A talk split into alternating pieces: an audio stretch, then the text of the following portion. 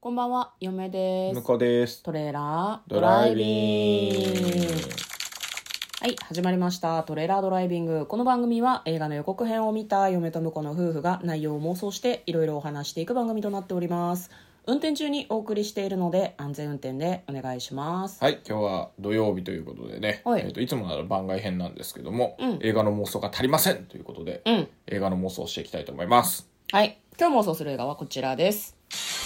弟とアンドロイドと僕、2020年日本の作品となっております。公開は1月7日、94分の映画となっています。もう公開中ですね。そうですね、公開中です。昨日公開になったんはでいすかはいね。はい。うん。えっとですね、豊川悦司さんが主演、ほう。究極の孤独を題材にした映画とのことうーです。んでは、えー妄想する前にまずは予告編の方を振り返っていきたいと思います僕はずっとフィクションだった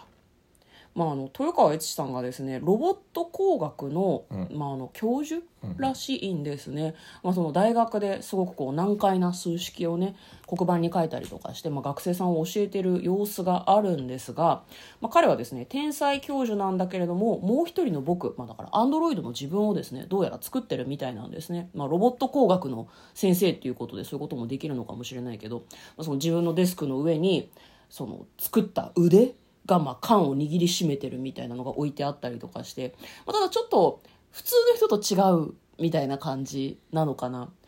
ケンケンしてるんですねずっと片足でで反対側のその地面につけられない足をなんでつけられないのかっていうと自分の足じゃないような感じがするから。まあ、なんかいろいろ問題を抱えているようなんですがそんな豊川さんのもとに安藤正信がやってくるんですね、なんか弟さんとかなのかなみたいですね。うんうん、弟の安藤正信がやってきてで、まあ、お父さんがね、うんなんかもう亡くなりそうになってるんですけど随分長いことお父さんと会ってなかったんじゃないかなと思います、まあで亡くなりそうなお父さんのお見舞いに行ったりとか、まあ、その異母異母兄弟ってことなのかななんかお母さんそうんのお父さんの奥さんみたいな人に勝手なことしないでくださいって言われてたんだけど、さすがに生き別れた息子だったとしてももうちょっと砕けるんじゃないかなと思うので、もしかしたらお父さんが、えー、と新しく結婚した奥さんなのかもしれないなと嫁は見ていて思ったんだけど、まあ、そういうふうにこう家族関係もなんかあんまり良くない様子なんですよね。でそんな中、まあ、そのもう一人の僕だけがなんか僕のことを知っていたみたいなうんうんなんかこう作りかけのアンドロイドが豊川さんのこう首を絞めるみたいなシーンがあったりとかもするんですね、で豊川さんのお家にいる安藤正信の胸元にべったり血がついてるような様子があったりとかなんかこうただごとならぬことが起こっているのかなというようなサスペンス感を感じるはい。予告編でございましたでは内容の方妄想していきましょうトレーラードライビング多分、うんその自分の分身を作って死ぬつもりなのではっていうふうに嫁は予告編を見て最初は思ったんだけどねああ、なるほどね。その生きている実感がないかアンドロイドのねら、はいそうそうそうまあ、それはありそうだったよね。ううんん。でずっとロボット工学をやってきたわけだから、うん自分の分身がなんだろう自分の遺伝子を持っうたん子供ではないんだけど、自分の痕跡はこの世に残したいでロボットならさこう修理をしてずっとこうこの世に形としては残る可能性が高いわけじゃないだからそれをずっとやろうとしてるのかなと思ったんだけどただまあ難しいところなんだけどあのそもそも生きている実感がないのに、そんなことしたいと思うかなっていうところは一個疑問ではあるよあねーなるほどね。うん確かにね。なんだろうな究極の孤独ってどういうことなんだろうねその映画のサブタイトルというかまあ、でもな題ん材か、らしいけど、うんその、顔が隠れてたりするんで、うんで、自分がよくわからないみたいなうん、ことを言ってたじゃないですか。その、自分の足じゃないみたいな。はいはいはいそうはいだから、まあ、孤独の時は少なくとも自分はいるんだけど、うんそれすら感じられないわけでしょ孤独も感じられないってこといや孤独っていうかその孤独の時に多分唯一自分の味方は自分じゃないですか、まあそうですねそうだけど、んそれが自分じゃないと思ってるんだとすると、うん味方ゼロみたいな、あーなるほど、まあ、それはなんか究極の孤独っていうのにかかってんのかなと思うけどねうん、あと、まあ、見ててねすげえくだらないんだけど、うんアンドロイドって言われて安藤正信って出てきたからさ アンドロイドってなんかそういうドラマなかったっけって思っちゃってこれワンチャン安藤正信がアンドロイドってあるんじゃねとか気が散ってたわけですね。アンドロ、安藤正信がアンドロイドありだなって思っちゃって。 ああ。まあ、あとは、もう二つ嫁の中でパターンがあってですね、一、個は、その自分がアンドロイドを作ってるっていうふうに思ってたけど、うんそうではなくて、もうこの教授自体が実はアンドロイドなのね。うんうんうんで、足は調子が悪いんですよ。アンドロイドなんだけど、うんずっと自分が人間じゃないって気づいてないから、うんメンテナンスしてなくうて。で、地面につくと壊れちゃう、取れちゃうって分かってるから地面につけない。うんそれでケンケンしてる。で家でアンドロイドを作ってるのは自分が人間だと思ってるからアンドロイドを作ってるんだけど最終的にアンドロイドにグッて首を絞められた時になんかその皮膚が取れて中の、何電気が通ってるところが見えはて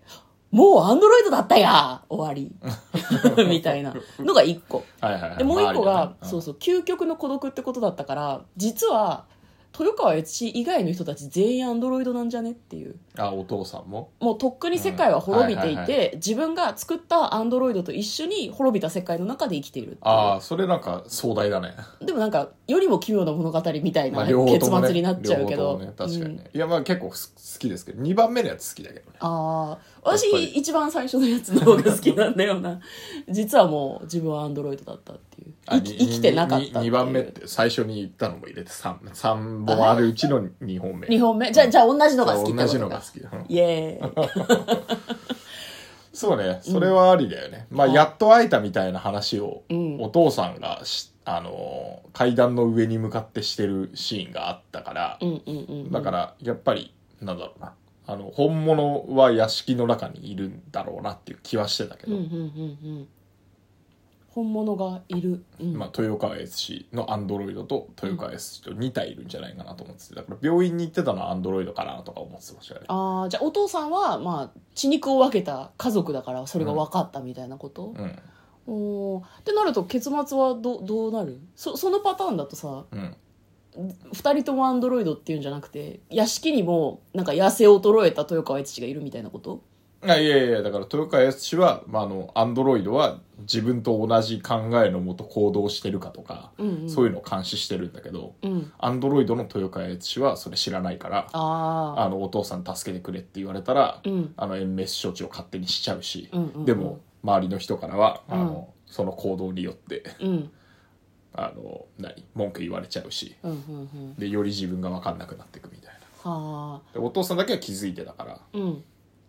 あなるのほど延命処置を施したことによって、うんあの歩けるようになりわざわざ会いに来るっていうでもあんなさ瀕死のお父さんが元気になるのって考えにくいから、いやだ過からア去ンのドロイド手術をしたかもしれないねおー延命処置って言いながそらうそうそうそうかもしれないし、まあ、あと嫁が妄想した3番目のう全員アンドロイド説濃厚なんじゃないかなってちょっ確かとにね思いますけどね確かにねそれぞれ人工知能を搭載したアンドロイドたちがうん人間模様を演じながら、でも別に全員人間じゃないうんっていう、うんそれが究極の孤独なような気がするけどね、うん、でそのパターンだと安藤正信じゃない、えー、と豊川悦司は人間なのよ、うんうんうんそうだねうん、じゃあ3つ目採択でいいですかちょっと好みじゃないやつ だけどいいですよ3つ目でいいですかなんか譲ってもらったみたいな感じ ですいません3つ目もいいなとは思いますあけどね本当ですかまあでもなんかラストシーンそのなんか他全員アンドロイドだったっていうのがうんどうわかるのかなっていうのがちょっと気になるけどねあー一度世界は崩壊してあの人間がいない状態っていうのがうんなんかパッとわかるようなうんシーンがあるのかなんか作りづらくないでも多だって分あの、今の周りには、うん人間によく似たアンドロイドたちがいるわけでしょうん、うん、でも全員死んだみたいのってどうやってわかんのかなっていうのは